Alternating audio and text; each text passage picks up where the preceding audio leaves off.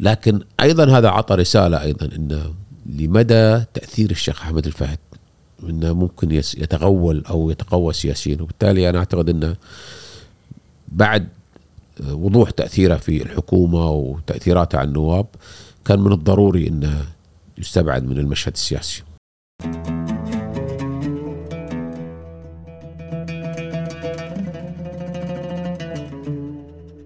السلام عليكم. هذه الحلقة برعاية شركة حسابي. اليوم كان آه، الجزء الثاني من حلقتنا مع الدكتور والباحث السياسي صالح السعيدي. آه، لازم نوضح ليش إحنا قاعد نسوي هذا الشيء. آه، إحنا أرخنا وثقنا الحياة السياسية بالكويت من بدايتها إلين 2012 وكان دائما اللي شاف حلقتنا السابقة واللي بيشوف حلقة اليوم دائما كنا نربط الأحداث. إحنا نعتقد في هذا البودكاست بأن في فجوة إعلامية للأسف آه، دائما تركز على الأحداث اليومية وتصب اهتمام الشارع على الأحداث اللي قاعد تصير اليوم وتنسى الأحداث اللي صارت في الأمس. فنشوف في حدث سياسي مهم يصير بعد أسبوع ننتقل لحدث ثاني وما يتم الربط فيهم ابدا. فركزنا على هذه الفترة آه، ربطنا الأحداث كثر ما نقدر والهدف بأن نتمنى بأن المستمع أو المشاهد لهذه الحلقة انه ياخذ هذا الربط ويحاول يطبقه على اللي قاعد يصير اليوم آه، عشان تكون عندنا رؤية سياسية كاملة. نشوف منو اللي أخطأ ومنو اللي أصاب في العمل السياسي. آه، دائما نطلب منكم هذا الطلب بأن إذا في أخطاء إذا في أشياء ممكن نعدلها يا ليت آه، تكلمونا تقولوا لنا بال comments ندعي لجميع الآراء اللي تتفق أو تختلف مع الدكتور بأن تشارك هذا الرأي في ال comments أو أو حتى على إيميلاتنا اللي موجودة في الديسكربشن تحت. نبي نسمع منكم نبي نعرف شلون ممكن نطور هذا البرنامج. آه، أتمنى تستمتعون بهذه الحلقة ومشاهدة ممتعة. مساك الله بالخير دكتور. هلا والله شلونك؟ عنيناك مرة ثانية. مشكور على ايتك حياك. إيه نستكمل وين ما تركنا حديثنا المرة اللي فاتت. إيه حدث 2001 جت حكومة برئاسة الشيخ صباح الأحمد بالتكليف. آثارها الحكومة شنو كان؟ آه آه هي مو برئاسة الشيخ صباح هي تشكيل الشيخ صباح بتكليفه بقيه رئاسة الوزراء للشيخ سعد الله يرحمه. هذا في فبراير 2001 آه، طبعا هي مرحلة انتقالية بين تولي آه، الشيخ صباح آه، الاحمد الله يرحمه منصب رئيس الوزراء في 2003 وبين فاستغرقت العملية تقريبا سنة سنتين. من يناير من فبراير 2001 إلى غاية يوليو 2003 في هذه المرحلة بدأت حتى القوى السياسية كانت عندها إعادة تموضع إذا نقدر نسميها في الموقف من السلطة والحكومة خصوصا أنه كان واضح أن الشيخ صباح الأحمد في صعود سياسي وأن حالة الشيخ سعد الصحية ما تسمح له أنه يستمر في الحضور في المشهد السياسي. فبدأت القوى آه، فرز القوى السياسية وتم تشكيل كتل أو بدأت الكتل الموجودة اللي هي كانت كتلة العمل الشعبي وكتلة حدث وكتلة آه، سبعة زائد واحد وكتلة التحالف الوطني الشيعي. طبعا وقتها كان كتلة العمل الشعبي تضم آه، بعض النواب الشيعة. ثلاثة منهم كانوا حسن جوهر أحمد لاري آه، عبد المحسن جمال وكان عدنان عبد الصمد. إضافة إلى سبعة أحمد السعدون كرئيس وسبعة أو ستة من بقية المناطق في الدائرة في الجهة مناطق الجهرة كان محمد الخليفة وأحمد شريعان في الجليب سالم البراك وفي الأحمدي كان آه، وليد الجري ومرزوق الحبيني في دائرة 25 ام الهمان ومشعان عازمي فكانت عشر كت عشر نواب وكانت من أقوى الكتل الفاعلية في الانتخابات في المجلس. في هذه الفترة مرحلة حكومة التكليف تلاحظ أن الاستجوابات أغلبها ما كانت مؤثرة. أغلبها كانت تنتهي في آه، آه، تحويل تشكيل لجنة تحقيق أو مسألة إحالة إلى منة اكتفاء بالمناقشة. لكن الاستجواب الوحيد اللي شهد حالة من الاستقطاب واللي هو استجواب يوسف إبراهيم. يوسف إبراهيم آه، شهد لأول مرة آه، تحول حركة دستورية بشكل صريح وعلني إلى المعارضة. يعني هذا الموقف آه، مختلف عن موقف قبل أشهر قليلة في استجواب يوسف آه، عادل الصبيح اللي كان منتمي للحركة الدستورية والحركة الدستورية جندت كل طاقتها لدفاع عن دفاع عنه. بس بعد حكم التكليف وضح إن الحركة الدستورية آه، يعني حددت موقعها في المعارضة واصطفت إلى جانب كتلة العمل الشعبي اللي كانت تحمل لواء المعارضة وبالتالي آه، هذا التحول اللي صار في آه، حكومة التكليف واستمر لمدة آه، مثل ما قلنا آه، سنتين وسنتين وأشهر قليلة. كل الاستجوابات لو نسردها مثلا كان استجوابات حسين القلاف استجوب وزير العدل أحمد باقر انتهى بدون بدون طرح ثقة. الدكتور حسن جوهر استجوب وزير التربية مساعد الهارون الدكتور مساعد الهارون بدون مناقشة بدون طرح ثقة. حسين القلاف استجواب ثاني. وزير الكهرباء والش- والشؤون طلال العيار ما تم تقديم طرح ثقة. وعبد الله النيباري قدم استجواب ضد وزير الدولة.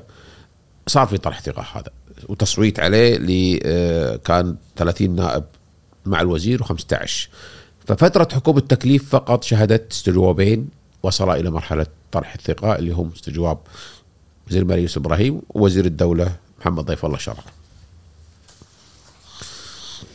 آه 2003 وصلنا دكتور فصل آه ولاية العهد رئاسة مجلس الوزراء العهد رئيس الوزراء. هني هم كان في أحداث جديدة وعواقب جديدة طلعت طلعت على الساحة عدل أي آه، طبعا في هذيك المرحلة آه، بدأ الحضور السياسي لأحمد الفهد يبين. كان قبلها في آه، تأثيره في الانتخابات. و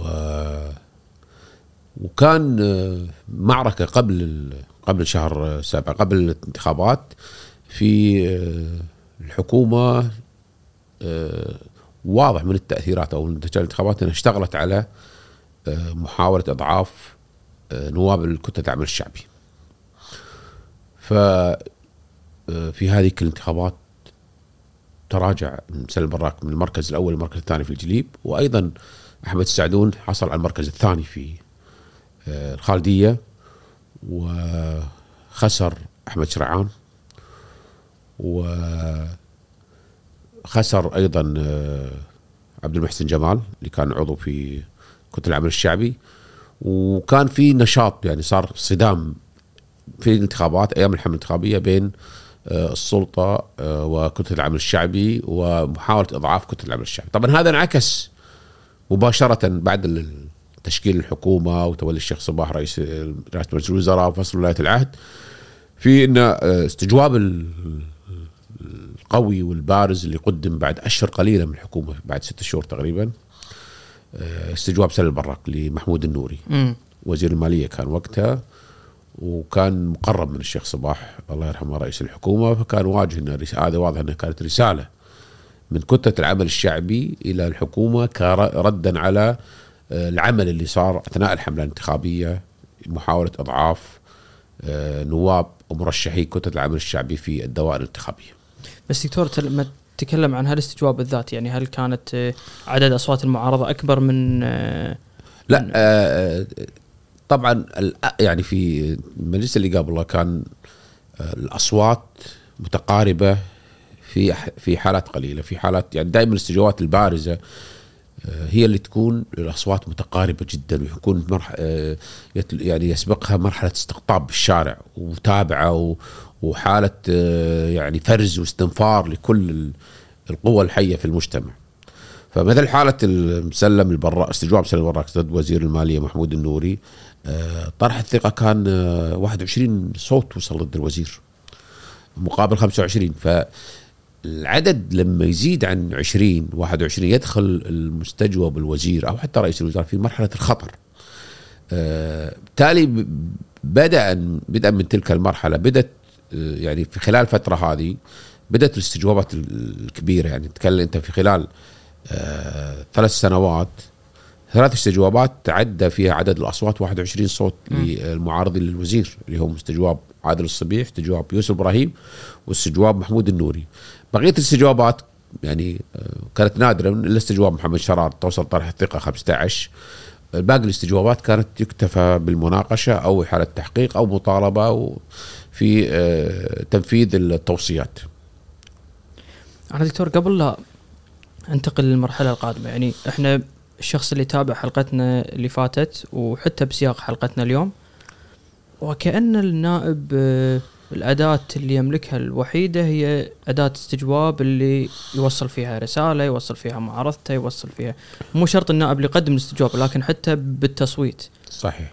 هذه جزء أيضا من سلبيات العمل النيابي أو البرلماني في الكويت وهذا جزء من الثقافة السائدة لأن دور مجلس الأمة أو النائب هو الرقابة والتشريع. بمعنى إنك تراقب أدوات الرقابة هي السؤال والاستجواب وطرح الثقة. أيضا التشريع التشريع هو اقتراح القوانين اقتراحات برغبة أو اقتراح قانون. للأسف إن الطاغي على أداء النواب هو الجانب الرقابي. مع إنه مهم يعني لا أحد يحاول انه ينزل من قيمة الأداء الرقابي مهم لكن آه، في ضعف في آه، الجانب التشريعي. يعني كثير من الاقتراحات حتى الناس لما تتابعها وتشوفها. مقدم بعض النواب هي فقط اقتراحات آه، لتسجيل رقم إني أنا قدمت 70 اقتراح. وبعضها غير منطقية وغير واقعية أو مكررة. لكن تعال لي قصة التشريع. وهذا مثلا يعني تتكلم عن مثلا أنت لما مجموعة نائب أو مجموعة من النواب يستجوبون وزير. وينتهي الاستجواب ب يعني آه، تجاوز الوزير للاستجواب. القضايا اللي طرحت أو النقائص اللي قدمت في المحاور أو الاختلالات اللي يراها النائب أو النواب في الاستجواب في أداء الوزير أو الوزارة من من الأولى أن تكون تطرح في قانون. يعني أنا نائب شفت خلل في وزارة أو أداء وزير نتيجة أو سلسلة من مجموعة من القرارات يفترض إني أنا كنائب سويت الدور الرقابي في دور تشريعي.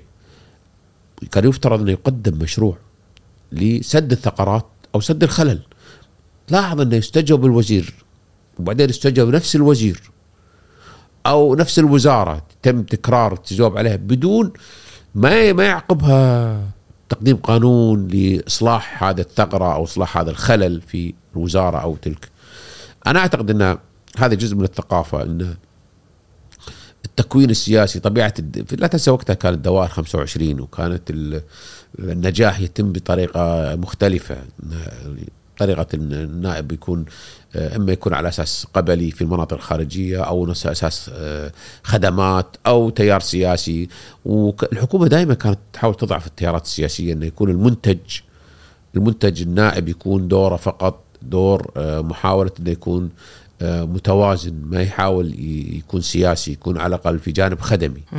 حتى يكون محتاج للحكومة في بعض الأحيان. ولذلك دائما يكون هناك الجرعة السياسية أقل من الجرعة آه، آه، الجرعة آه، في في في تكوين النائب وشخصية النائب أقل كثير من أي تكوين آخر. يكون اسباب نجاحه ليس فقط لأنه صاحب برنامج سياسي أو لديه مشروع فقط لأنه معروف في المنطقة أو لديه علاقات اجتماعية أو علاقات قرابة سواء تكون قبلية أو عائلية أو طائفية. وبالتالي دائما يكون الجزء الكبير من اعضاء مجلس هم هذا الجزء، الجزء السياسي دائما يكون هو الأقلية. في مجلس الأمة. انتقل دكتور حق أعتقد عام مهم جدا اللي هو عام 2006 أه هني أعتقد توفى الشيخ جابر الأحمد الشيخ جابر الأحمد أه يناير 2006 تولى مقاليد الحكم الشيخ صباح تم تكليف ناصر محمد لتشكيل حكومة. صحيح. بهالسنة تم آه، المنا أو مطالبات في نظام تعديل الدوائر في 2006 ولا؟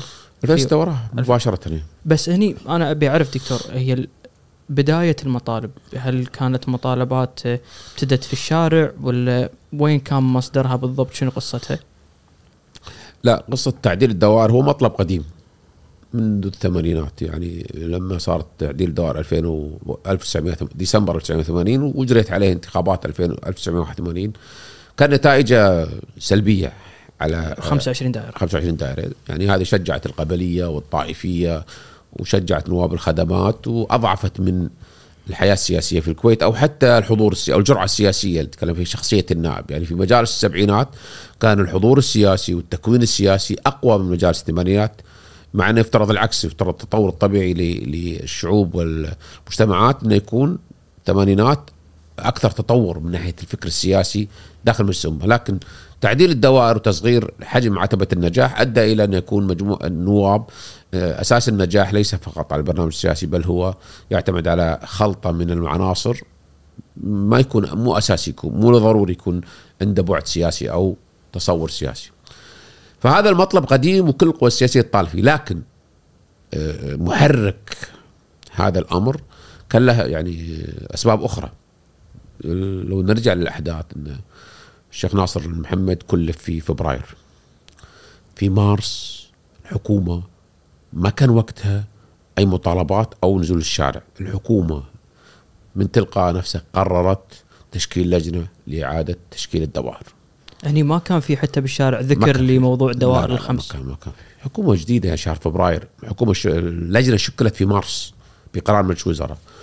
وحتى كان وقتها نائب رئيس الوزراء الشيخ جابر مبارك استقبل قيادات من تيارات سياسية وذكر إن هذا شيء ضروري للإصلاح. يعني تكلم إن الحكومة وجدت في ملف تعديل الدوائر آه، لها لتحقيق أهداف خارج إن الإصلاح يعني مو ما كان الإصلاح هو الهدف الأساسي هو إعادة تشكيل خريطة سياسية دائما في الكويت قواعد اللعبه السياسيه في الكويت إن كل مرحلة جديدة لما يكون رئيس وزراء جديد آه، أو حكومة أو عهد جديد يكون هناك حاجة لإعادة تعديل الخريطة السياسية الانتخابية.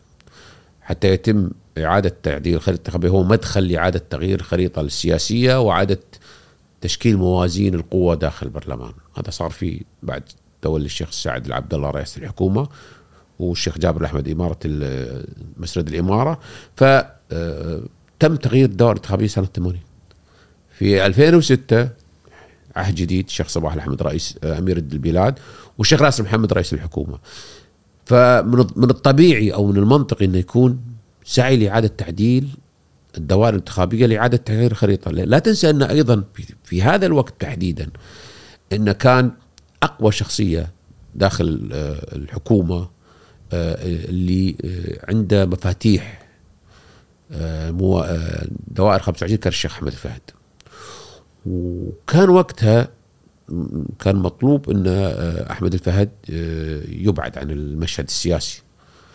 ف ولو تلاحظ سلسلة الأحداث انه ظهرت تشكيل لجنة تشكيل في دوائر خمس وبعدين صار آه، الشارع تلقفها ونزل إلى آه، ساحة الإرادة من البداية تم ذكر دوائر خمس. يعني إيه، ولا كان موضوع تعديل بس تعديل الدوائر بس لكن اللجنة الوزارية الأولى اللجنة الوزارية آه، كانت ترى أن دوائر خمس. ولج... فصار معارضة داخل المجلس خصوصا من النواب المستفيدين من دوائر 25 واللي كان أحمد الفهد كان يأيد هذا الطرح ويرفضه وصرح في هذا الأمر. إن هذا آراء. فصار نوع من الحراك المضاد. الزرقاء القائمة الزرقاء تلون بالأزرق.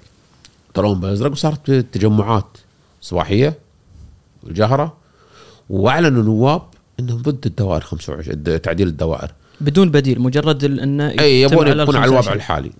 فشك بعد ما صار البوليميك الجدل هذا صارت آه، آه، تشكيل لجنة أخرى اللي هي لجنة باقر. استقرت على عشر دوائر.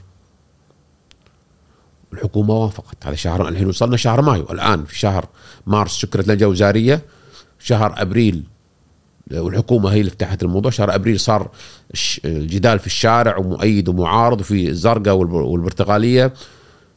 صارت حملة شعبية صارت قضية رأي عام. فصار تشكيل لجنة أخرى اللي هي لجنة باقر. قدمت عشر مشروع العشر دوائر. بعض الدوائر ست نواب بعض الدوائر يخرج منها أربع نواب.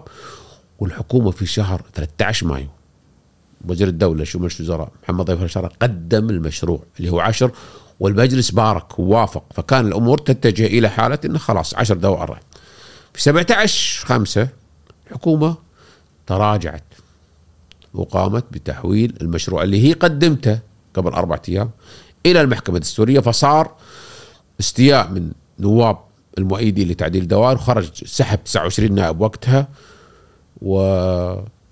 وأدى ذلك إلى تقديم ثلاث نواب استجواب لرئيس الحكومة الشيخ ناصر محمد على خلفية تراجع الحكومة عن مشروع تعديل الدوائر وقدم من قبل أحمد السعدون أحمد مليفي فيصل مسلم. وهذا كان أول استجواب يقدم لرئيس وزراء في تاريخ الكويت السياسي. وكان موقف 2006 كان موقف الشيخ ناصر صعد شنو شنو لا لا لا حل مجلس الأمة. لأن وهو كان الهدف أصلا تعديل الدو... طرح موضوع تعديل الدوائر. هو إيجاد حالة صدام وخلق آه، مناخ أو آه، رأي عام ضد النواب آه، المتحالفين مع أحمد أو كل من أيد موضوع الدوائر ال- ال- القائمة الزرقاء. وهل مجلس الأمة؟ وهذا تحقق يعني تفسر لي ما الذي أدى بالحكومة أنها هي نفسها تحول مشروع إلى مقدمته. الدستوريه هي مقدمتها. لأن كان الهدف أصلا هو بعد حصول الاستقطاب في الرأي العام وان انتشار أو آه، القائمة البرتغاليه والمؤيدين للدوائر خمس وشعبية انتشار شعبي ودخول الشارع في هذه القضية كان مطلوب استثمار هذا المناخ الإعلامي والسياسي في نتائج الانتخابات. فكان من الضروري توليد حالة صدام آه، حتى يحل المجلس. تجرى انتخابات جديدة آه، يحجم بلوك أحمد الفهد في المجلس. لا أكثر من هذا صار إن حتى النواب في الحملة الانتخابية حملوا اللواء اللي جرت بعده إن لا عودة لوزراء سمي وزراء تأزيم كان يقصد فيه أحمد الفهد. ولذلك خرج أحمد الفهد من الوزارة اللي شكلت في شهر آه، يوليو 2006 بس أنا عفوا دكتور الحين إحنا دشينا مجلس 2006 للحين ما تم إقرار أجريت على ال 25 أجريت على ال 25 كان أول آه، جلسة تم إقرار الدوائر خمس. فيها. فيها. وهني المجموعة اللي كانت ضد الطرح ما كان وصولها يعني ما كان لها حضور م... م... لا كانت الاكثريه لا. الاكثريه كانت مع الدوائر خمس أو تعديل الدوائر وكان الاغلبيه لأن أصلا كان شعار الحملة الانتخابية وقتها من مع ومن مع ضد. من آه. هو مع كذي تلون كان الشارع. كان الشارع كانت هذه. الحسبة. بالضبط. آه 2006 دكتور أيضا مجلس كان عمره سنتين تقريبا. سنتين. آه شنو الأسباب اللي خلت هذا المجلس جدا قصير العمر؟ طبعا آه، آه، يعني صحيح إن أحمد الفهد خرج من الحكومة الشيخ أحمد الفهد خرج من الحكومة في يوليو أول مرة يطلع من الحكومة. لكن انعكس هذا حتى على آه، آه، حالة الاستقرار الحكومي. الحكومة ما حست بالاستقرار نهائيا فقدت طعم الاستقرار بسلسلة من الاستجوابات. يعني بدأت في أول استجواب في شهر آه، آه، 12 وراها أقل من أربع شهور. يعني فقط آه، أشهر قليلة قدم استجواب فيصل مسلم ضد وزير الاعلام محمد السنعوسي. وراها بشهر وليد طبطواي أحمد شحوم من جامعه الحربش قدموا استجواب ضد الشيخ أحمد عبد الله وزير الصحة. وراها بشهرين أو ثلاث شهور آه، قدم عادل آه، طبعا وقتها استقالت الحكومة. بعد استجواب الشيخ أحمد عبد الله استقالت الحكومة. وشكلت في مارس. حتى هذيك الفترة كانت الحكومة طولت. لأول مرة الحكومة تأخذ وقت في آه، تشكيلها. بعد ما شكلت الحكومة قدم استجواب ضد الشيخ علي الجراح كان وزير النفط. عادل الصرعاوي عبد الله الرومي مسلم البراك. وراه بشهرين استجواب ضد مع وزيرة الصحة الدكتورة معصوم مبارك فيصل وليد طبطواي فيصل مسلم. وراها بمجرد قبل الانعقاد دور الانعقاد اللي وراه قدم استجواب ثلاث استجوابين. ضيف الله برامي ضد وزير المالية بدر الحميضي وعلي العمير وليد طبطباي ضد وزير الأوقاف عبد الله المعتوق. ووقتها صار تعديل تعديل آه، حكومي قبل الاستجواب. آه، آه، تم آه، تحويل آه، بدر الحميضي إلى وزارة النفط. وتم إقالة آه، عبد الله المعتوق من الحكومة. يعني خلال سنة ونص ست استجوابات. لو حسبنا معدل كل شهرين هذا مع حساب العطل. بدون العطل يمكن ت- من عمر المجلس الفعلي كل شهر استجواب كان. ولذلك ال- الحكومة قد اضطرت تقدم استقالتها آه، مرتين حتى تتجاوز مرحلة أو الاستجوابات المتكررة التي بدأت تستهدف آه، وزراء حكومة الشيخ ناصر محمد.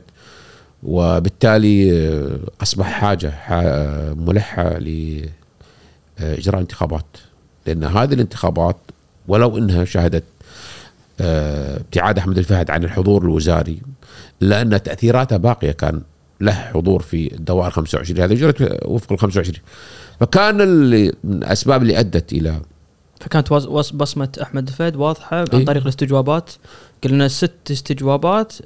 طبعا مو شرط كل الاستجوابات كان آه، يعني آه، حلفاء الشيخ أحمد الفهد لكن آه، في استجوابات تقدم طبيعية يعني نتيجة حالة ونتيجة موقف لكن نتكلم إنه زيادة على ذلك فصار عاد حالة من عدم الاستقرار للحكومة اضطرت الحكومة إنها تفكر في حل المجلس لإجراء الانتخابات وفق الدوائر خمس. استعانه بالقانون اللي أقره. أي لأن بدأت تحاول تطبيق الدوائر خمس حتى يكون آه، مدخل لإعادة تشكيل الخريطة السياسية.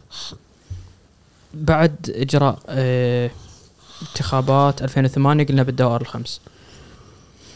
يعني أنا قاعد أفكر عادة حتى أنت تحليلك دكتور لما نربط آه، من موضوع آه، 25 دائرة أول مرة يصير في تغيير الدوائر خمسة بأربعة اللي هو صار 2008 وبعدين خمسة بواحد لما تجي انتخابات في دوائر آه، الكل آه، جديدة عليه عادة هل يكون في سمات معينة ولا يكون موضوع تجريبي فقط؟ شنو اللي يصير لما انت عندك تشكيلة دوائر جديدة الكل نازل أول مرة طبعا يكون أول مرة يكون التغيير كبير. كل مرة تصير في 81 كان التغيير آه، تقريبا آه، كل الدوائر تغيير جماعي. اما غيرت آه، تم تغييرها من 10 إلى 25 يعني كذا تتكلم عن إعادة تشكيل للخريطه الانتخابية بالكامل. نفس الشيء صار في 2008 صار إعادة تشكيل للقوى السياسية والاجتماعية وفرز وبدأت الآن عملية ال- ال- التغيير نحو أنه يكون في جرعة سياسية أكثر 2008 ما كان دائما ال- ال- ال- التكيف الشعبي أو آه، الناخبين ما يتكيفون أو تبدأ نتائج تكيف مع الانتخابات إلا بعد ثاني أو ثالث انتخابات. في 2000 في 81 آه، كانت النتائج صادمة سقوط لكل العناصر آه، اللي السياسية والوطنية في مجلس 2081 باستثناء قلة قليلة.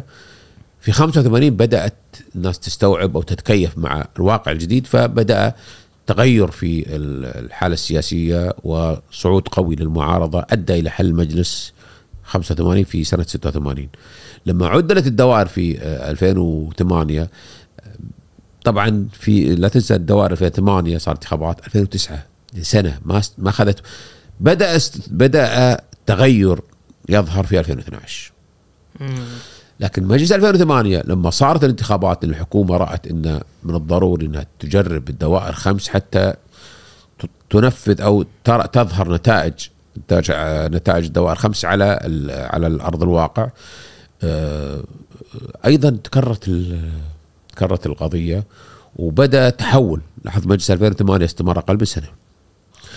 جميع الاستجوابات أربعة كان شاهد استجوابات. كلها ضد ناصر الشيخ ناصر محمد رئيس الوزراء. ما لم يعد استهداف الوزراء استجوابه يفي بالغرض. أصبح الهدف واضح مركز إن المستهدف هو الشيخ ناصر محمد رئيس الوزراء ولذلك لم يشهد أي استجواب لأي وزير. الاستجواب الأول في ديسمبر قدمه آه، محمد هايف والطبطبائي والبرقش ضد رئيس الوزراء الشيخ ناصر محمد في آه، نوفمبر على زيارة محمد رجل الدين الشيعي محمد الفالي واستقالت الحكومة. لتجاوز الاستجواب. وفي شهر مارس قدمت ثلاث استجوابات في اي في متتالية في نفس بينهم أيام. فيصل مسلم وحدث حركة حدث تحولت إلى موقف آه، المعادي للشيخ ناصر محمد وقتها. قدمت استجواب ناصر الصانع وجمال حلمش عبد العزيز السايجي وزاد آه، محمد هايف آه، وراهم أسبوع قدم استجواب ضد الشيخ ناصر محمد رئيس الوزراء على آه، هدم مسجد النقيس. عفوا دكتور هذا موقع حدث بعد آه، موقف حدث بعد آه، قضية الداو ولا كان؟ اي قضية الداو كان لها يعني آه، في 2007 صارت فأثرت. وبعدين آه، آه، في بعض الوزراء اختارهم الشيخ ناصر محمد رغم إرادة آه، حدث إنه ما كانوا على وفاق مع حدث. كانت وقتها حدث ما ترى الانضمام بالحكومة لكن الشيخ ناصر محمد ضم بعض المحسوبين على الهواء والقياديين السابقين في حدث. بالتالي أصبح قناعة إن الآن في مجلس 2008 جميع الاستجوابات هي فقط للشيخ ناصر محمد. وهني الشيخ أحمد الفهد مو موجود في الحكومة. كان موجود. هذا لثاني مرة لثاني تشكيل أو لثاني مجلس 2006 مجلس 2006 غاب عن التشكيل الوزاري. طبعا صارت استقالات حكومية ب 2007 شهر مارس لكن تكلم إنه بعد آه، نتائج الانتخابات آه، حكومة 2006 يوليو لم يشارك حكومة اللي شكلت في 2008 بعد آه، تجربة الدوائر خمس لأول مرة لم يشارك. فأصبح لا خيار للحكومة وقتها انه يحل مجلس الأمة لتجاوز الاستجوابات قدمت ثلاث استجوابات في مشتركه مم. تم حل مجلس الأمة بس أنا اللي بعرفه دكتور الحين هل هذا من الطبيعي لما الح- ال- ال- الحكومة عندها رغبة بدوائر خمس آه، معناتها المفروض النتائج تجي لصالحها ولكن هل إحنا نقول هذا شيء طبيعي لأن الانتخابات تجرى لأول مرة فما تجني ثمارها في أول انتخابات؟ إي بس حنتكلم عن مو جاني ثمار الحكومة لأن نتكلم 2008 ال- 2008 صار ال- الهدف واضح. آه، استهداف رئيس الوزراء. يعني لاحظ أن المجلس لم يست أقل من سنة. بس هل كان عندهم أغلب يعني الحكومة لا لا بس فقط استجوابات يعني مجرد استجوابات. مجرد استجوابات. وتهديد بالاستجوابات فاضطر المرة الأولى بعد استجواب اللي صار من برغش ومحمد آه، هايف ووليد الطبطبائي انه يقدم استقالة الحكومة لتجاوز الاستجواب وراها بثلاث بشهرين أو أقل قدمت ثلاث استجوابات. فما كان خيار إنه تستقال الحكومة يعني بعد خاصة بعد إنها ما لم يستم على تشكيل أقل من شهرين إلا أن يحل المجلس ويعاد أي محاولة إيجاد حل لتجاوز هذه الاستجوابات المتكررة. فتم الاستعانة بأحمد الفهد. آه، حكومة 2009 أنت 2009. تقول تقول في كتابك إن عودة آه، أحمد الفهد للحكومة آه، بالنسبة للشيخ ناصر محمد كانت أقل كلفة من آه، صعود خارج. صعود أي. منصة الاستجواب أي. يعني هو كان هذا الخيار يا انه يرد الشيخ أحمد الفهد أو كشخص قاعد يحلل الساحة الشيخ ناصر محمد راح يتم استجوابه ولابد أي. منه يصعد للمنصة. آه، بقاء الشيخ أحمد الفهد خارج الحكومة كانت م- مكلفة للحكومة فأصبح ما في خيار إلا أنه يتم احتوائه داخل الحكومة وعاد عاد بمنصب نائب رئيس وزراء ووزير تنمية وميزانية للتنمية.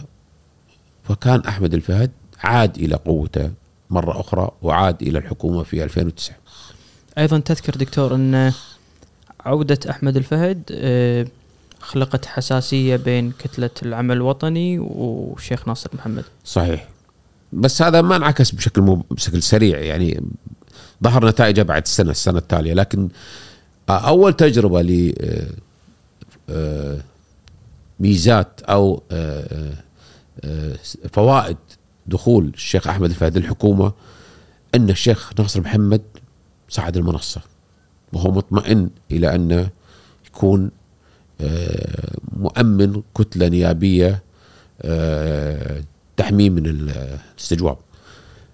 ولاحظ أن آه، طبعا إحنا نتكلم عن تسلسل الاحداث صارت انتخابات 2009 عاد الشيخ أحمد الفهد منصب قوي نائب رئيس وزراء. فتم تقديم استجواب. طبعا الأول دور الانعقاد كان في شهر أكتوبر آخر أكتوبر. تم تقديم استجواب من فيصل مسلم إلى رئيس الوزراء على قضية الشيكات.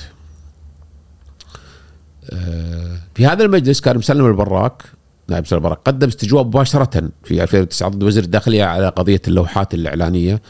لكن الوزير تجاوز الاستجواب لكن مباشرة بعد فضل انعقاد العطلة الصيفية فيصل مسلم قدم استجواب ضد الشيخ ناصر محمد في 15 نوفمبر 2008 قدمت ثلاث استجوابات مع مع هذا الاستجواب. سلم البراك قدم استجواب ضد وزارة الداخلية عاد آه، الاستجواب وقدم استجواب من مبارك الوعلى ضد وزير البلدية فاضل صفر.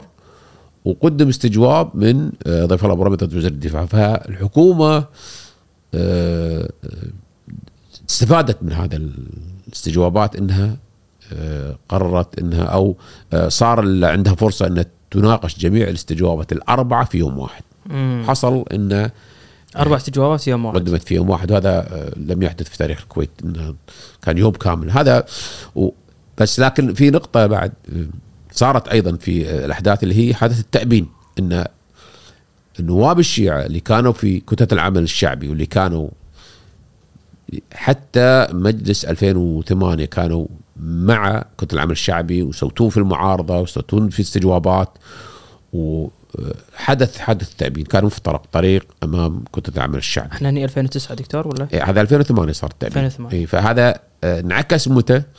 في 2009 انتخابات 2009 شلون بس عفوا ما ما فهمت حدث التأبين اللي صارت في 2000 حلو. في فبراير 2008 آه، النواب الشيعة أو ال- كانوا مسيسين لأن في بعض النواب الشيعة مستقلين وما لهم يعني ما هو ما هم جانب سياسي بس عفوا دكتور أنا بس حاتي إذا في أحد ما عنده معرفة كافية هني التأبين مغنية تأبين عماد مغنية اللي اللي تم اتهامه بأنه هو له ضلع في موضوع اختطاف الجابرية. اختطاف الجابرية صار تأبين شاركوا عد مجموعة من النواب نواب. اللي ينتمون للعمل الشعبي أي كتلة اللي هم أحمد. لاي وعدنان السيد عدنان عبد الصمد في فبراير 2008 وراها بست أيام طبعا حد ثارت هذه حاله يعني جدل في البلد وحالة آه، آه، مع أو ضد لكن في كتله العمل الشعبي آه، قررت آه، إسقاط عضوية النائبين. لأول مرة يخرج الشيعة أو النواب الشيعة من كتله العمل الشعبي وبعد ما كانوا حاضرين يعني كان في بداية تشكيله كان آه، عبد المحسن جمال أحمد لاري عدنان عبد الصمد أحمد لاري آه، لاحقا صار. آه، تالي خروج ال- دكتور حسن جوهر كان معه حسن جوهر في مجلس 99 آه، خروج النواب الشيعة من كتل العمل الشعبي أدى إلى تأثيره كان واضح أن اصطفافهم مع الشيخ ناصر محمد. فصار عندنا عبد الصمد وأحمد لاري والنواب الشيعة المحسوب اللي كانوا ضمن كتلة المعارضة الآن في كتلة الشيخ ناصر محمد.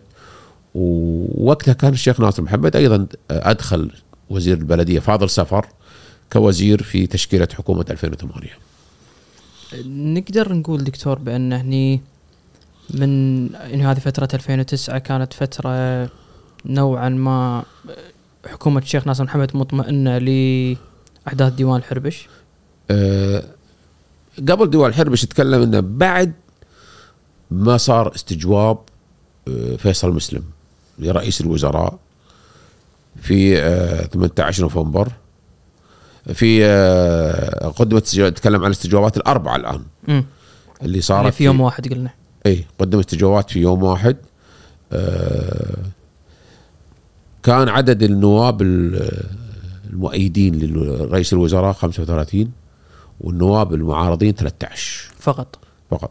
هذه نتيجة دخول الشيخ أحمد الفهد للحكومة أنه قلص كتلة المضادة أو المعارضة للشيخ ناصر محمد إلى 13 عضو.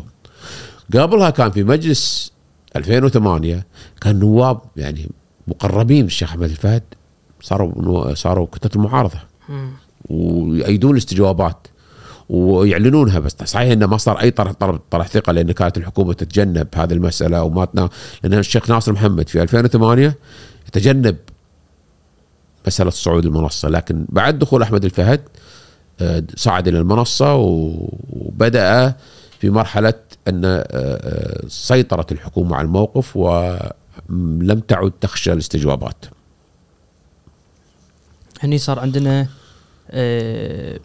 هو دكتور ديوان الحربش أحداث ديوان الحربش كان كان في عدد من التجمعات في دواوين سابقة صح؟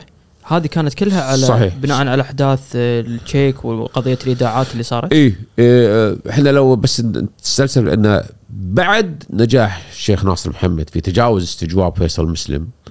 آه، قدم استجواب آخر لكن الغالبية الموجودة عند الحكومة وأصبح تضخم في قوة الحكومة إن استجواب آه، خالد الطاحوس اللي قدم في مايو 2010 ضد الشيخ ناصر محمد طلبت الحكومة تحويلها سريه وأمكن بالغالبية اللي حصلتها إنها تحولها لسرية.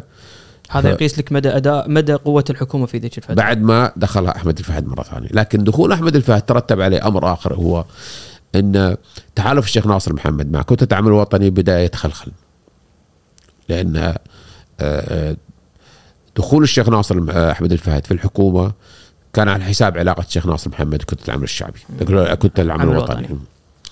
فاحداث الحربش كانت تطبيق على آه، أول تطبيق أو اختبار على تحول كتلة العمل الوطني من المساند للشيخ ناصر محمد إلى موقف المعارضة.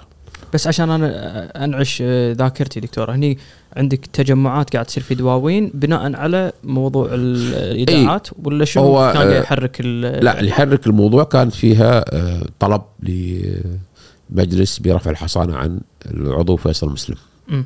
على خلفية الشيك. نتكلم الآن في نوفمبر آه، 2010 مم. آه، كان هناك طبعا تاريخيا النواب حتى النواب المحسوبين على الحكومة ما كانوا يأيدون طرح آه، رفع الحصانة لاعتبارات الزمالة. لكن الوقتها كان في رغبة في أن آه، تسقط عضوية أو يرفع الحصانة عن فيصل مسلم كرد على ال- المواقف السياسية اللي قد اللي تبناها. فأصبح هناك نوع من كانت الوسيلة لإسقاط عضويته بالشكل إنه آه، يفقد النصاب. تفقد نصاب الجلسات بغياب النواب. فصار غياب للنواب بعض النواب حتى تفقد الجلسة النصاب وتمر المدة المقررة على عرض طلب الث- رفع الحصانة وثم تسقط تلقائيا الحصانة. ال- الرد اللي صار من المعارضه لما حست إن في هناك نية أو رغبة في إن آه، ترفع الحصانة عن آه، فيصل المسلم بدون مرور على مجلس آه، آه،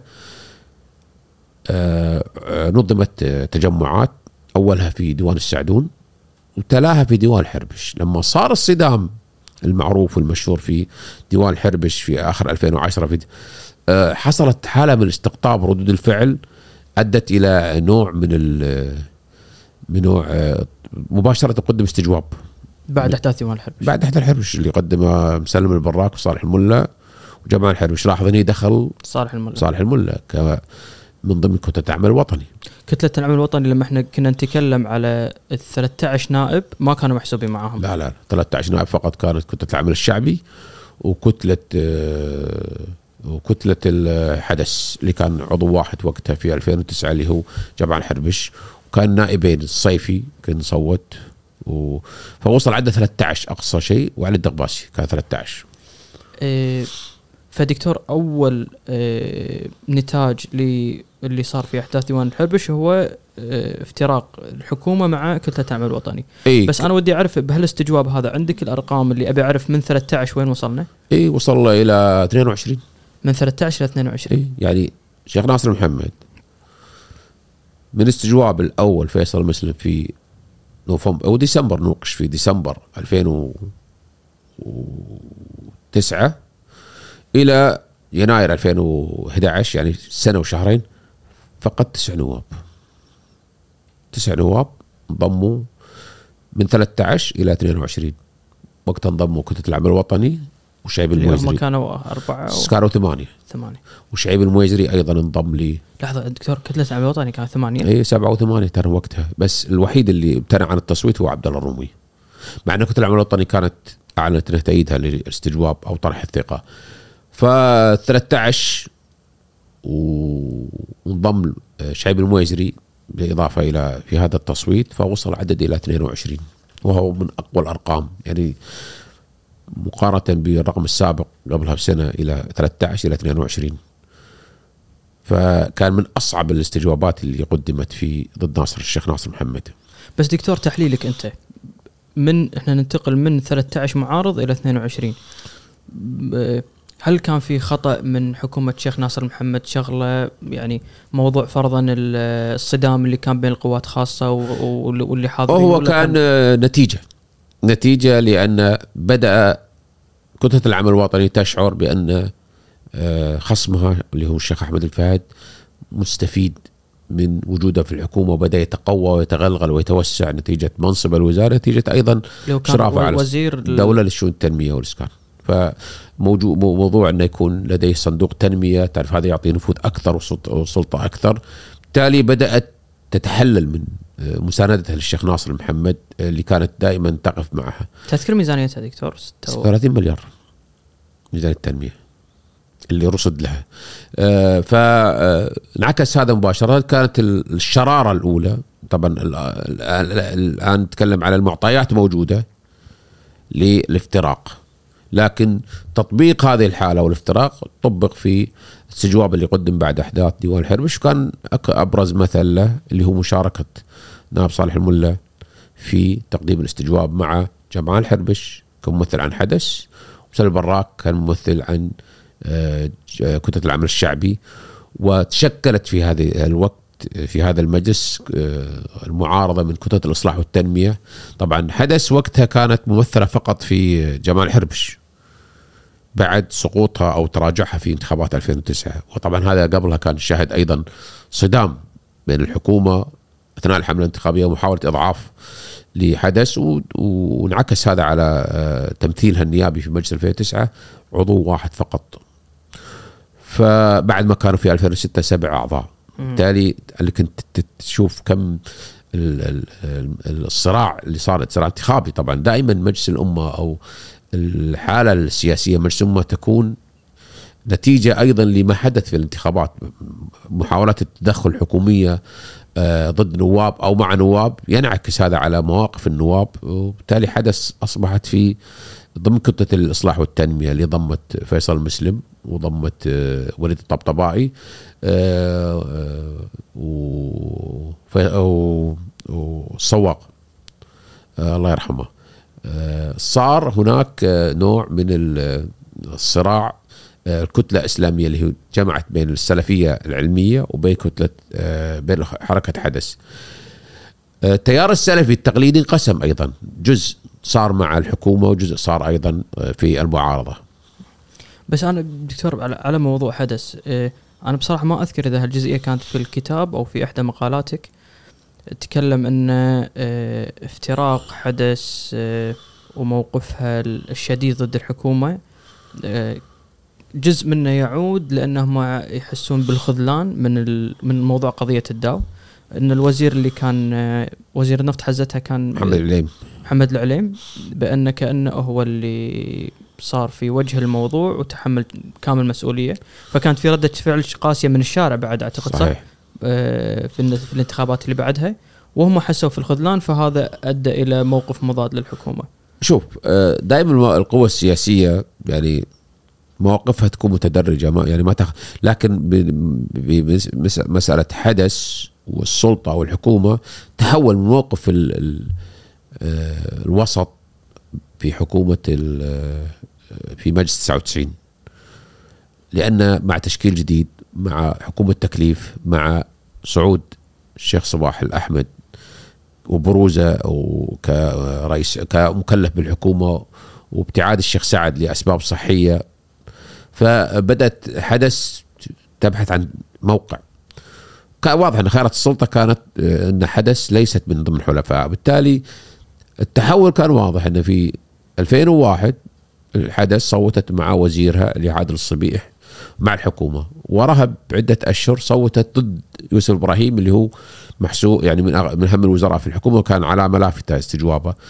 بالتالي بدأت حدث تاخذ موقف آه، ضد الحكومة وقتها. لكن حكومة آه، الشيخ صباح الأحمد 2003 يعني كانوا نوع من مجلس استمر سنتين ونص كان نوع من التهدئة لأن ما كان في صراع الأقطاب كان في أدنى مراحله يعني ما كان في موجود صراع أقطاب لأن كانت الأمور محسومة. بالتالي ما شاهدنا في مجلس 2003 آه، استجوابات قوية لا استثناء الاستجواب اللي صار على محمود النوري. آه، لكن حدث آه، صار صدامها مع تحولها إلى المعارضة أو اتخذت موقف التطرف تشدد في ضد الحكومة بعد حادثة داو أو شعورها بأن تم خذلانها وانضمت إلى الاستجوابات وردت الحكومة. فصار صراع. وقتها كان ضد أو حملة مركزة ضد نواب حدث في الدوائر الانتخابية وأثمرت في إن 2009 نائب واحد فقط تمكن من النجاح اللي هو جمال حربش. أنا دكتور بس دام إحنا نتكلم في حدث آه، بصراحة نقطة مهمة طرت على بالي. إذا اللي شاف الحلقة اللي فاتت تكلمنا بأن آه، التيارات الدينية و... قبائل. والقبائل كانوا يميلون ل... آه، للشيخ سعد. فإحنا اليوم ابتدت مرحلة جديدة بقيادة أو بتولي الشيخ صباح إمارة الحكم.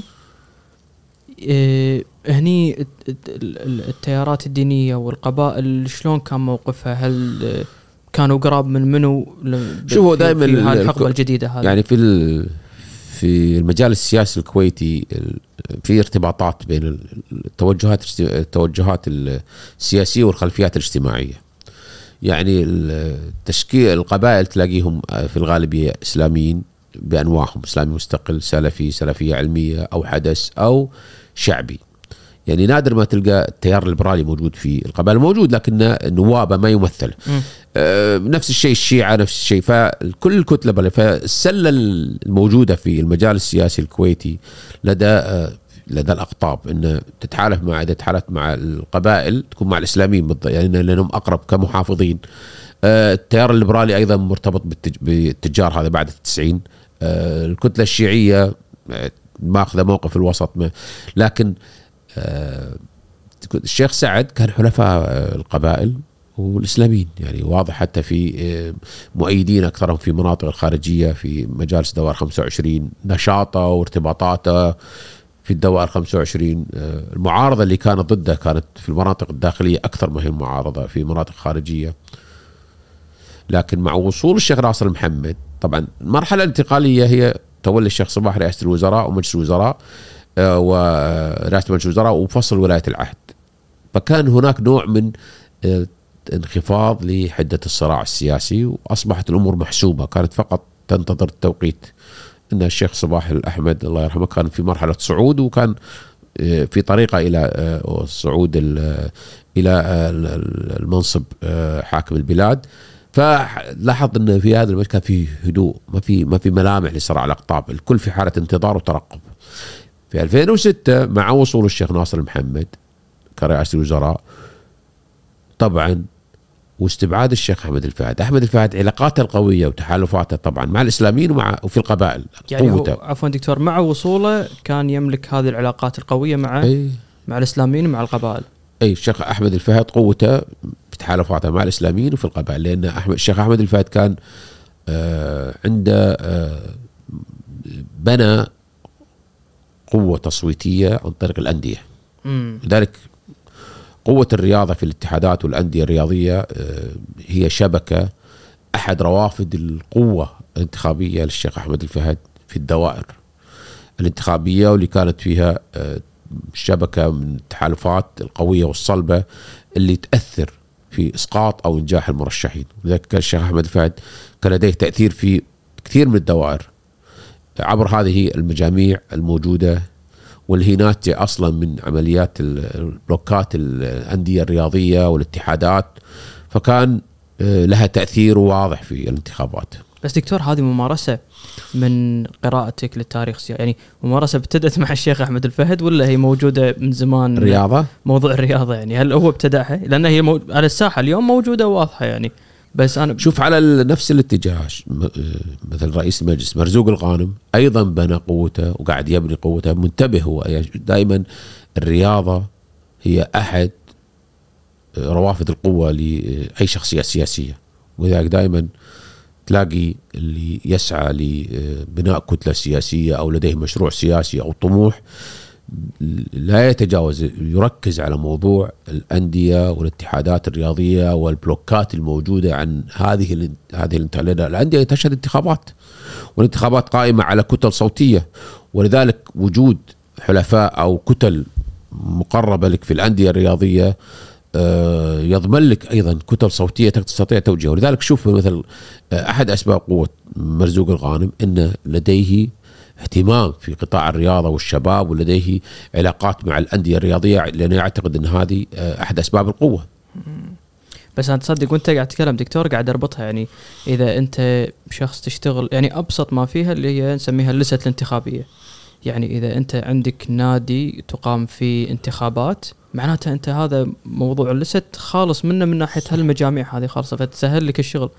ولا تنسى أن ال- الن- النادي له ميزانية وفي توظيف وفي خدمات وفي مصالح وهذا أيضا يبنى عليه الاتحادات اللي هي طبعا عبارة عن تحالفات بين الأندية والاتحادات الرياضية لها ميزانيات. فبالتالي هي شبكة من المصالح المتبادلة يكون عليها آه، دائما لذلك تلاحظ حرص السياسيين اللي لديهم طموح سياسي في انه يكون له دور في مجال الرياضة. وهذا تلاحظه في شخصيتين من جانبين الأسرة الحاكمة اللي أحمد الفهد كان حريص ومهتم في إنه يكون له حضور في الرياضة والجانب الآخر مرزوق الغانم كشخصية سياسية أيضا له الرياضة عنده والأندية الرياضية لها أولوية أيضا. بس أنا بدي أعرف دكتور أنت بيحضرك إذا يعني أحمد الفهد ابتدأ الممارسه هذه قبل مرزوق يعني هل هو كان أول من ابتدعها وكان له ايد في الحضور الرياضي؟ يعني مرزوق الغانم ولا أحمد الفهد لا ولا هو كان طبعا أحمد الفهد بحكم العمر لأن أحمد الشيخ أحمد الفهد أكبر من مرزوق الغانم في السن فالشيخ أحمد الفهد مباشرة بعد الغزو تولى آه، مناصب والده الله يرحمه الشهيد أحمد الفهد الأحمد وبالتالي بدأ يدخل في هذا المجال وي ويعمل في هذا الأمر وبدأ يكون تحالفاته وكتل آه، والكتل التصويتية اللي يأثر عليها. إحنا دامنا بطاري الشيخ أحمد الفهد ومرزوق الغانم دكتور. تكلمنا عن آه، أحداث ديوان الحربش. إن شاء الله ماكو شيء فاتنا بالنص بس أعتقد حدث مهم جاء في 2011 آه اللي هو آه الاستجواب اللي كان مقدم من آه كتلة العمل الوطني للشيخ أحمد الفهد. اي هذا قدم طبعا آه، مباشرة وراء الأشهر قليلة. طبعا إحنا نتكلم الآن في يناير 2010 صار إن الشيخ أحمد آه، ناصر محمد تجاوز الاستجواب اللي قدم له من آه، الشيخ من آه، مسلم البراك وصالح الملا وحمدان وش اسمه جمعان حربش. لكن في وراها بأشهر قليلة قدم استجواب أقل من شهرين. تكلم أنت في يناير وفي مارس. طبعا قدمت قبلها استجوابات ما اخذت مشهد ما اخذت وصلت إلى طرح الثقة. وفقط فيصل الدويسان قدم استجواب في مارس 2011 ضد وزير النفط مع استجواب اللي قدم لاحمد الفهد مرزوق الغانم وعادل الصرعاوي. وأيضا قدم صالح عاشور استجواب لوزير الدولة وزير وزير الخارجية الشيخ محمد الصباح. فقدمت ثلاث استجوابات. كان أهم استجواب فيها هو استجواب مرزوق الغانم وعادل الصرعاوي ضد الشيخ أحمد الفهد. واللي شهد طبعا استقالة الحكومة وراها لكن شهد استقالة أو خروج الشيخ أحمد الفهد الثاني من الحكومة بعد ما تحول إنه بعض النواب الموالين له إلى معسكر الآخر وصوتوا ضد رغبته في أن تكون تحال التشريعية. وبالتالي شعر أحمد الشيخ أحمد الفهد ان في بعض النواب انتقلوا آه، غيروا تحالفاتهم من بدل ما تكون معاه إلى المعسكر الآخر وبالتالي آه، خرج الشيخ آه، أحمد الفهد من المنصب الوزاري للمرة الثانية خلال خمس سنوات. أنا دكتور ودي يعني إذا نسترجع هذه الفترة إذا تكلم كمحلل الأحداث السياسية ومتابع في ذيك الفترة هل كانت الحدث هذا اللي صار كان صدمة؟ لأن إحنا نتكلم في سياق الحديث إن الشيخ أحمد الفهد عنده قوة وعنده بلوك نيابي آه، معاه. فهل كان شيء مستغرب بأن هذول النواب يتحولون؟ وسبب تحولهم هل كان ضغط شعبي ولا؟ لا لا هو طبعا آه، مو عشان ضغط شعبي لكن آه، دخول الشيخ أحمد الفهد في حكومة الشيخ ناصر محمد خدم الشيخ ناصر محمد وبقاء واستمرار الحكومة أكثر ما خدم احمد الفهد. لأن أحمد الفهد هو اللي كان صمام أمان للحكومة وقتها. نتكلم كان حاله آه، بالتالي آه، وجود أحمد الفهد في وزارة الشيخ ناصر محمد أفقد بعض النواب اللي كانوا محسوبين على المعارضة، يعني كتلة العمل الشعبي صوتت في آه، ضد الشيخ أحمد الفهد ضد رغبة الشيخ أحمد الفهد التحويل التشريعيه في استجواب الغانم والصرعاوي. بالتالي أحمد الفهد استفاد في أشياء وخسر بعض الأشياء.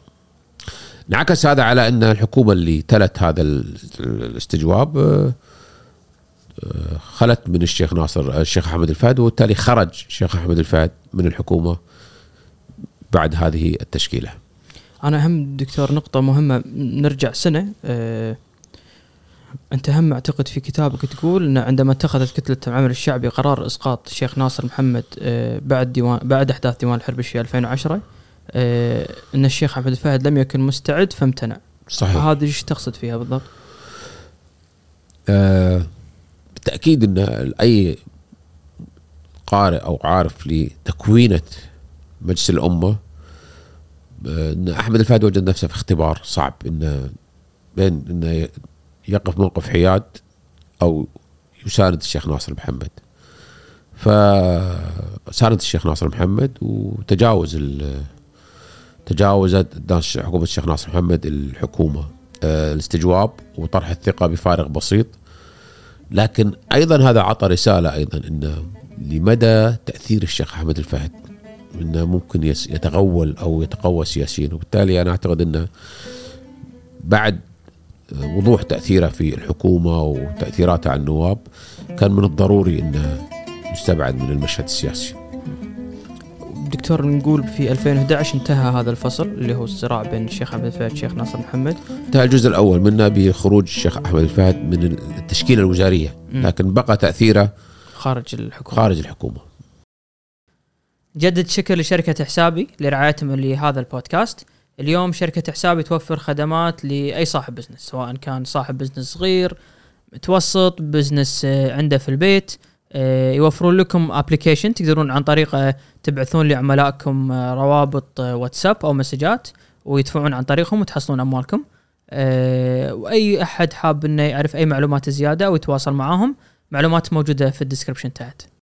وقفنا 2012 لأن كانت هذه آخر حالة صراع الأقطاب في الكويت. بعدها صار الصوت الواحد وحصل المقاطعة. لما حصل المقاطعة يعني مجلس الأمة القوى السياسية ابتعدت عن المجلس إلى غاية 2016 بس خلال هذه الفترة كانت الحكم سقف أو خفض أو حيد موضوع صراع الأقطاب. لما أصبح منصب رئيس الوزراء لا يعني بالضرورة أن يكون مرشح لولاية العهد أو مسند الإمارة. فتولي الشيخ جابر مبارك الحكومة هذا خلاص بعد ما كان وساهم زياده انه جاء الصوت الواحد مجلس الصوت الواحد أدى إلى تهييد موضوع صراع ما عاد في صراع أقطاب يعني ما كان في صراع أقطاب بعد ما آه، ابتعد الشيخ ناصر محمد عن الحياة السياسية آه، باستقالة الحكومة في 2011 بعد آه، التجمعات اللي حصلت في ساحة الإرادة وابتعاد الشيخ أحمد فهد السابق بعد آه، تشكيل حكومة 2011 في شهر مايو.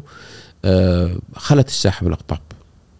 حكومة رئيس حكومة يعني لن يصل إلى منصب ولاية العهد أو رئاسة الوزراء وبالتالي ما عاد في أحد هدف لاستهدافه أو شخصية استهدف لمنع من الوصول إلى لأن أغلب الصراع ينشب حول محاولة منع قطب آه، وصول الطرف القطب الآخر لمنصب أعلى. أه أنا دكتور بصراحة ودي طرى على بالي سؤال أعتقد أه يعني إحنا جزء كبير من المقابلة تكلمنا عن أه اللي واضح إنها أهم أداة عند النواب اللي هي أداة الاستجواب. أنت لك مقالة تقول فيها إن آه، من يقف مع الاستجواب لا يمكن أن يكون خسران.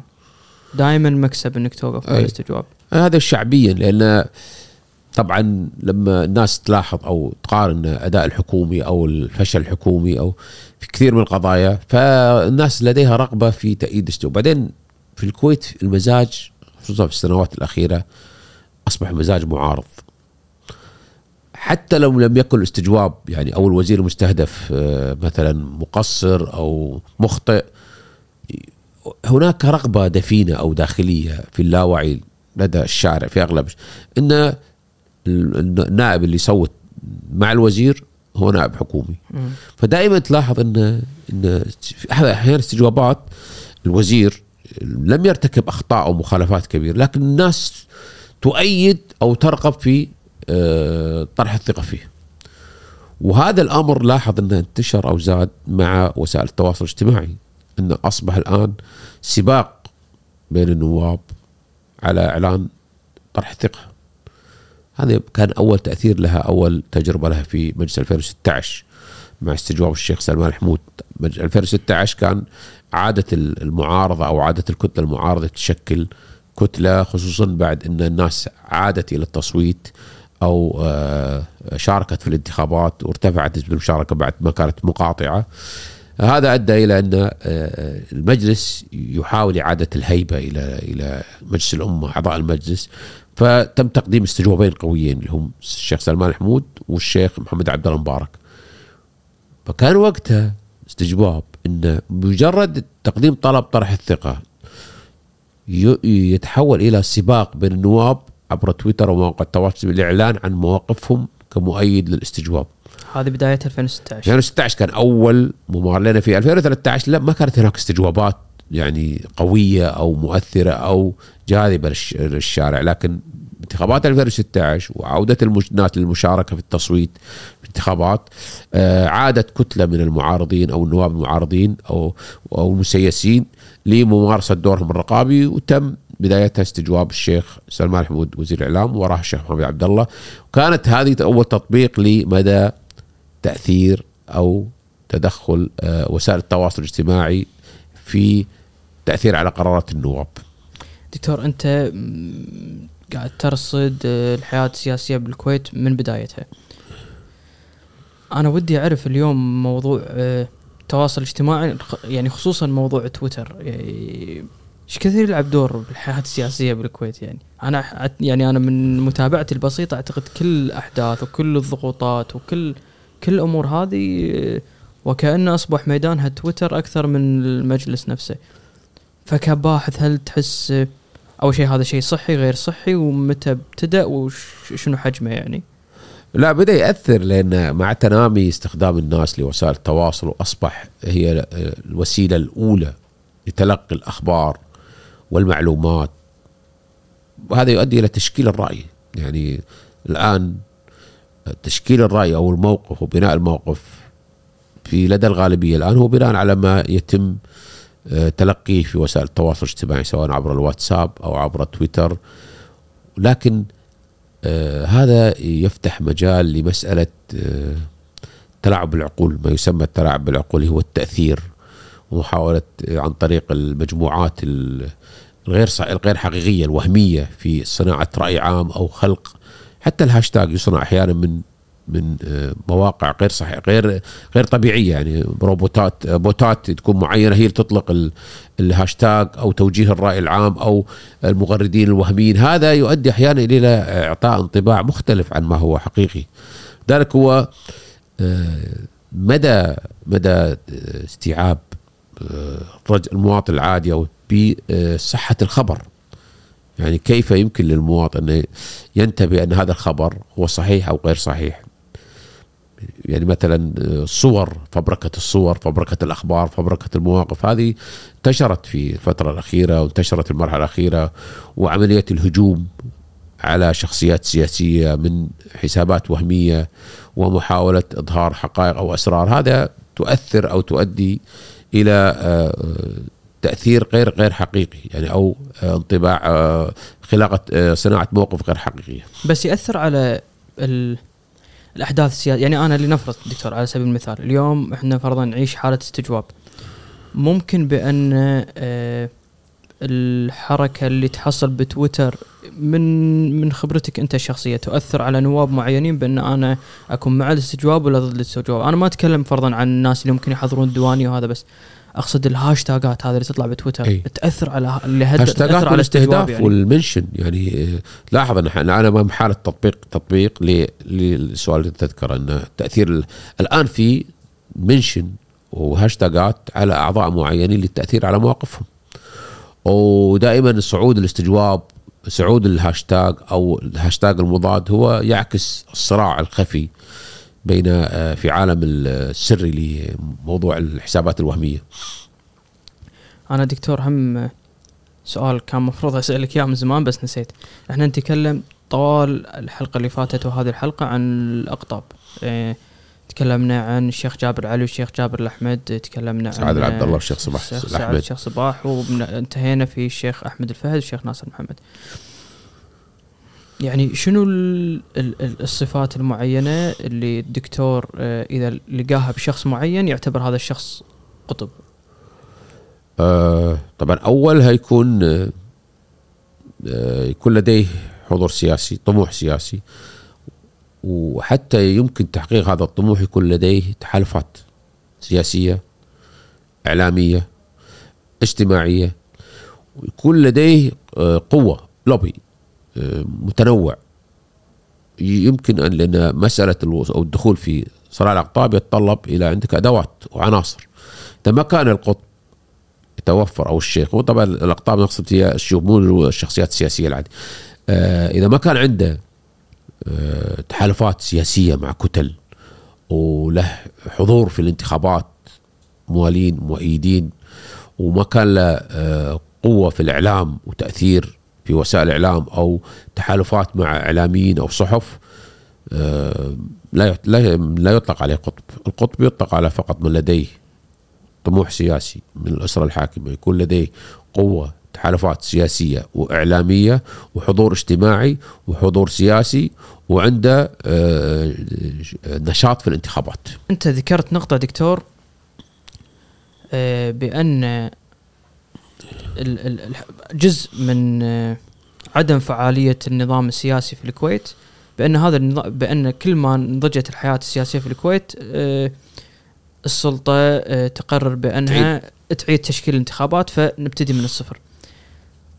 غير هذا يعني هل في أسباب تخلينا اليوم إحنا من الستينات إلين اليوم ما حد عارف يحل الموضوع السياسي في الكويت كأن إحنا ندور في حلقة مفرغة. استجوابات تقدم حكومة تستقيل ترجع نفس الحكومة آه، يطرح موضوع إنه ما يصير تساءل آه، نفس الوزير بمواضيع صارت حكومة إيه. سابقة. بس أقصد كانه إحنا داخل حلقة مفرغة. حلقة مفرغة ف إيش تحس أنت يعني؟ شلون مثل هالمواضيع؟ أه شوف التجربة السياسية في الكويت أه ما أخذت تطورها الطبيعي والسياسي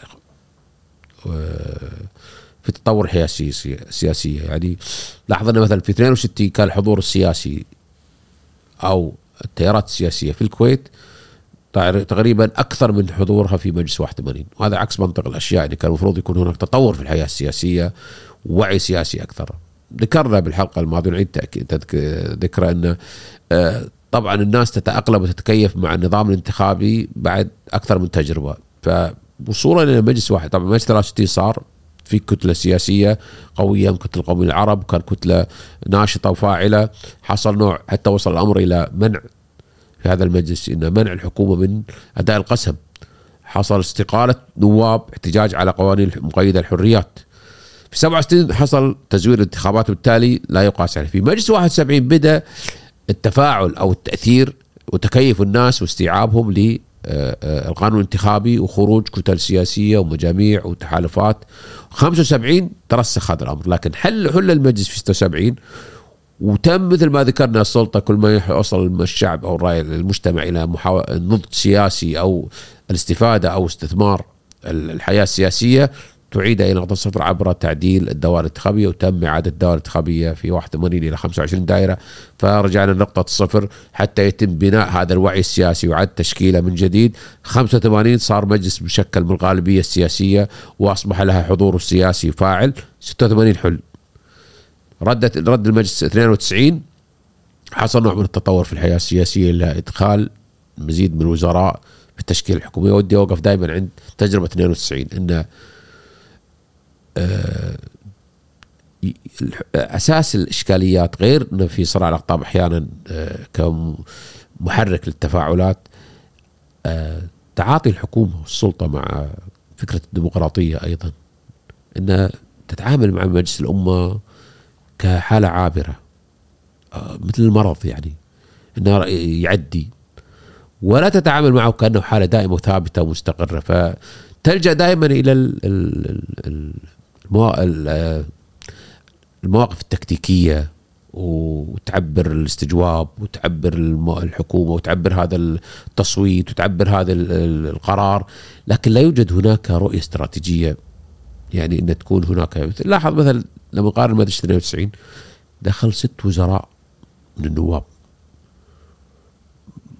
انعكس شنو؟ استقرار حكومه أربع سنوات المجلس أدى كمل مدته وهو المجالس النادرة. تكلم أنت المجالس اللي كملت مدتها 92 99 و2016. فقط ثلاث مجالس خلال 30 سنة. أكثر من 30 سنة.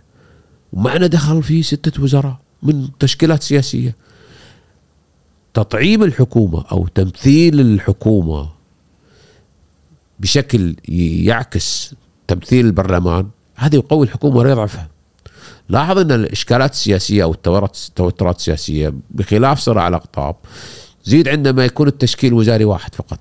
يعني الحكومة يعني آه لا هذا نهج صار له الحين كم سنة تقريبا؟ اللي هو أكثر السنوات من تقريبا 2006 اكتفى اكتفى فقط واحد وزير واحد. إيه.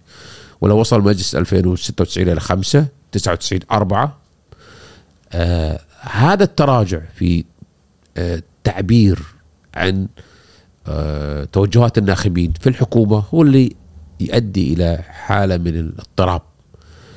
أيضا إن الحكومة دائما تراهن على النواب آه، الخدمات أو الموالين لها. وهذا يعني أثبت انه آه، خيار مكلف للدولة وللمجتمع على كل الأصعدة مكلف حتى اقتصاديا مكلف حتى اداريا.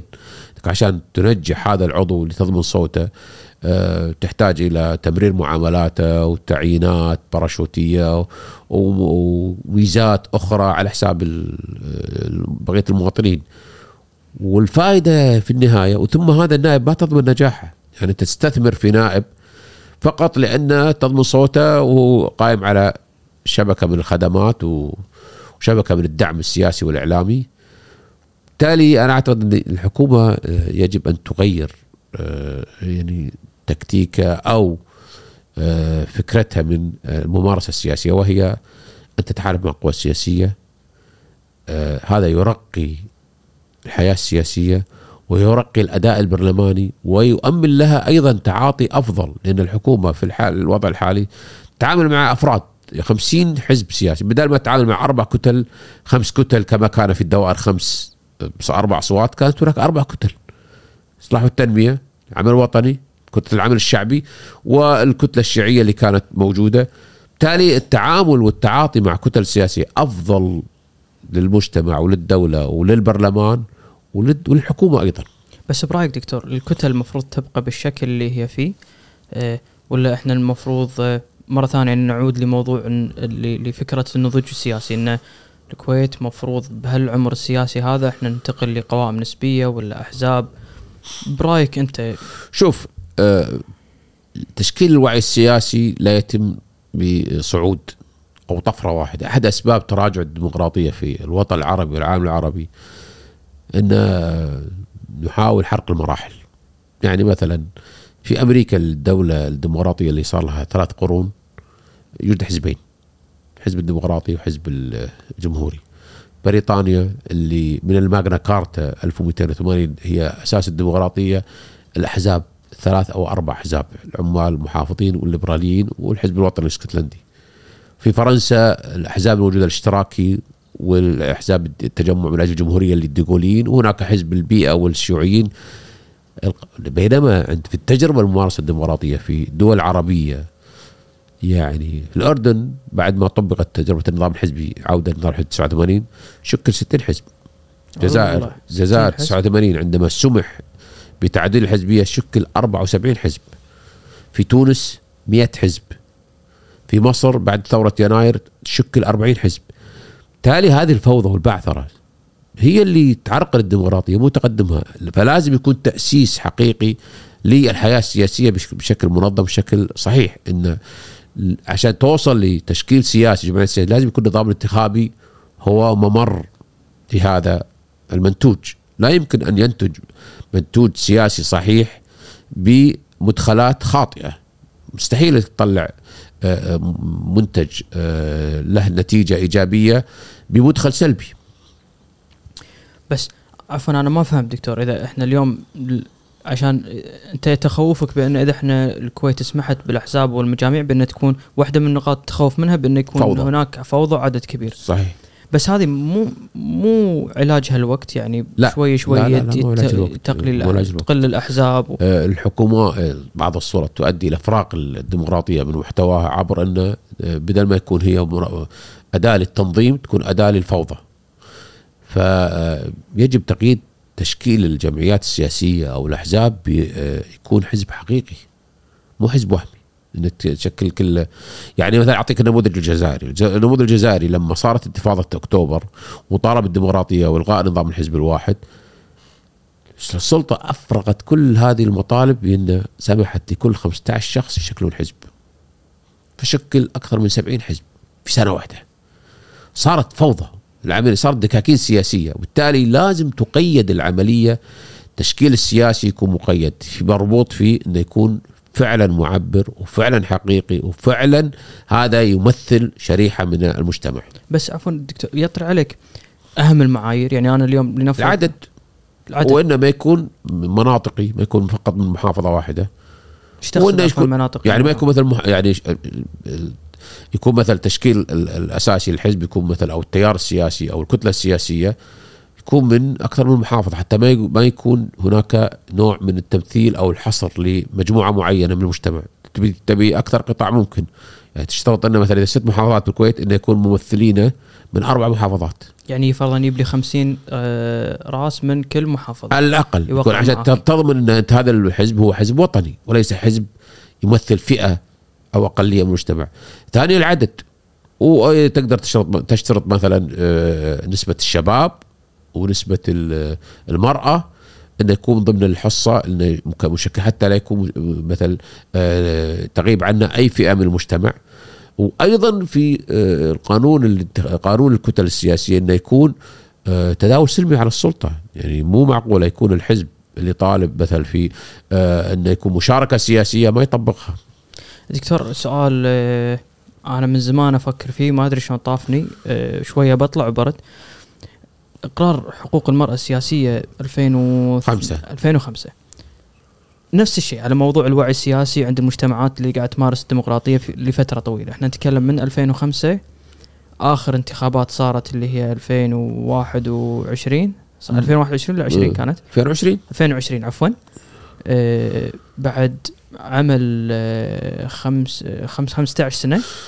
نشوف اليوم ما في تمثيل للمرأة. هل هذا شيء طبيعي؟ إذا مو طبيعي شنو أسبابه؟ إيه هذا أيضا لأن نفس الشيء المدخلات. طبيعة النظام الانتخابي المدخل للحياة السياسية والممر للحياة الممارسة السياسية هي مشوه سواء ونتائج تبين في مسألة حضور المرأة في مسألة آه، تشكيل ال- الكتل السياسية والانتخابية واللي الناس الآن تميل إلى العمل الفردي. أغلب الاستجوابات والمواقف تكون مقدمة من نائب واحد فقط. بالتالي آه، الفردية سائدة نتيجة أن النظام الانتخابي يشجع على الفردية لأن النائب لا يحتاج إلى كتلة لدعمه حتى ينجح. يستطيع الاعتماد على قوات الح- الع- الداخلية فقط للنجاح.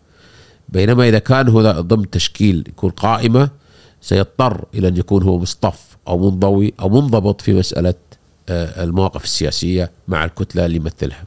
بس ما فهمت دكتور هذا الشيء موضوع المرأة نفس الشيء نفس الشيء. أنت إذا انت عندك كتل صوت واحد الآن والمرأة أيضا هي تعاني يعني أنت تتكلم أنها ما عندها آه، ما عندها ثقافة الممارسة السياسية كمرشحة. تتكلم عن انتخابات أول شهر أول مرة شاركت فيها 2006 نجحت في 2008 و2009 كان على رقم أربع أربع نائبات. بعدها صار الصوت الواحد آه، اختفت المرأة وجود المرأة بشكل إلا في 2013 كانت نائبة واحدة فقط اللي هي صفاء الهاشم قبلها كانت ذكرى الرشيدي. فتراجع حضور حضور المرأة إلى إلى آه، أقل مستوى نتيجة المدخلات الموجودة. الوضع الحالي نظام الانتخابي لا يشجع على حضور المرأة لأن التصويت هو على صوت واحد ولا يشجع على تشكيل وعي آه، آه، ممارسة سياسية بشكل منظم الأغلب هيكون فردي. وهذا ناتج على أن المدخلات العملية السياسية في الأصل هي مدخلات مشوهة. أنا بس دكتور برد على موضوع الأحزاب لأن في في أنا بس أبي أعرف إيه إذا أنت تدفع لوجود أحزاب نتكلم أنت إيه. مساء قلت إن هذه إحدى اشكالياتها إن لازم على الأقل يتم تنظيمها في رأي دائما مضاد لموضوع الأحزاب بأن آه، الكويت دولة صغيرة آه، إذا كان عندك أحزاب سهل اختراقها سياسيا من من من المحيط اللي حواليها. ف ما إذا في تجارب دول بحجم الكويت مشابهة تثبت تنفي هذا الرأي بأن الأحزاب السياسية شوية تسهل إذا في اختراق من البرة أن يتحكمون بهذه الأحزاب. شوف هو التخويف من الاحزاب يقابله تشجيع التجمعات القبلية يعني لا يستوي إنك تكون أنت تقول والله أنا خايف البلد ينقسم إلى أحزاب وأنت تشجع تقسيم المجتمع إلى مجتمعات إلى تكوينات قبلية وطائفية واجتماعية. تحصين الحياة السياسية والمجتمع هو عبر حياة سياسية سليمة منظمة وأنت بهدف استراتيجي مو هدف تكتيكي إني والله أستفيد منه أو أدعم هذا التيار أو أضمن نجاح شخصيات معينة لي إنه يكون التأسيس أو الهيكل القانوني اللي يقام عليه يضمن سلامة الدولة وسلامة المجتمع وسلامة العملية السياسية. على العموم دكتور مشكور. جزاك الله خير. ونسنا. الله يسلمك. آه خوش لقاء والله. يعني أول مرة نجربها لقاء ثاني بس إحنا من صوبنا مستانسين سويناها الحمد لله. مشكور. عساك على الله القوة. يسلمك. مشكور جزاك الله خير.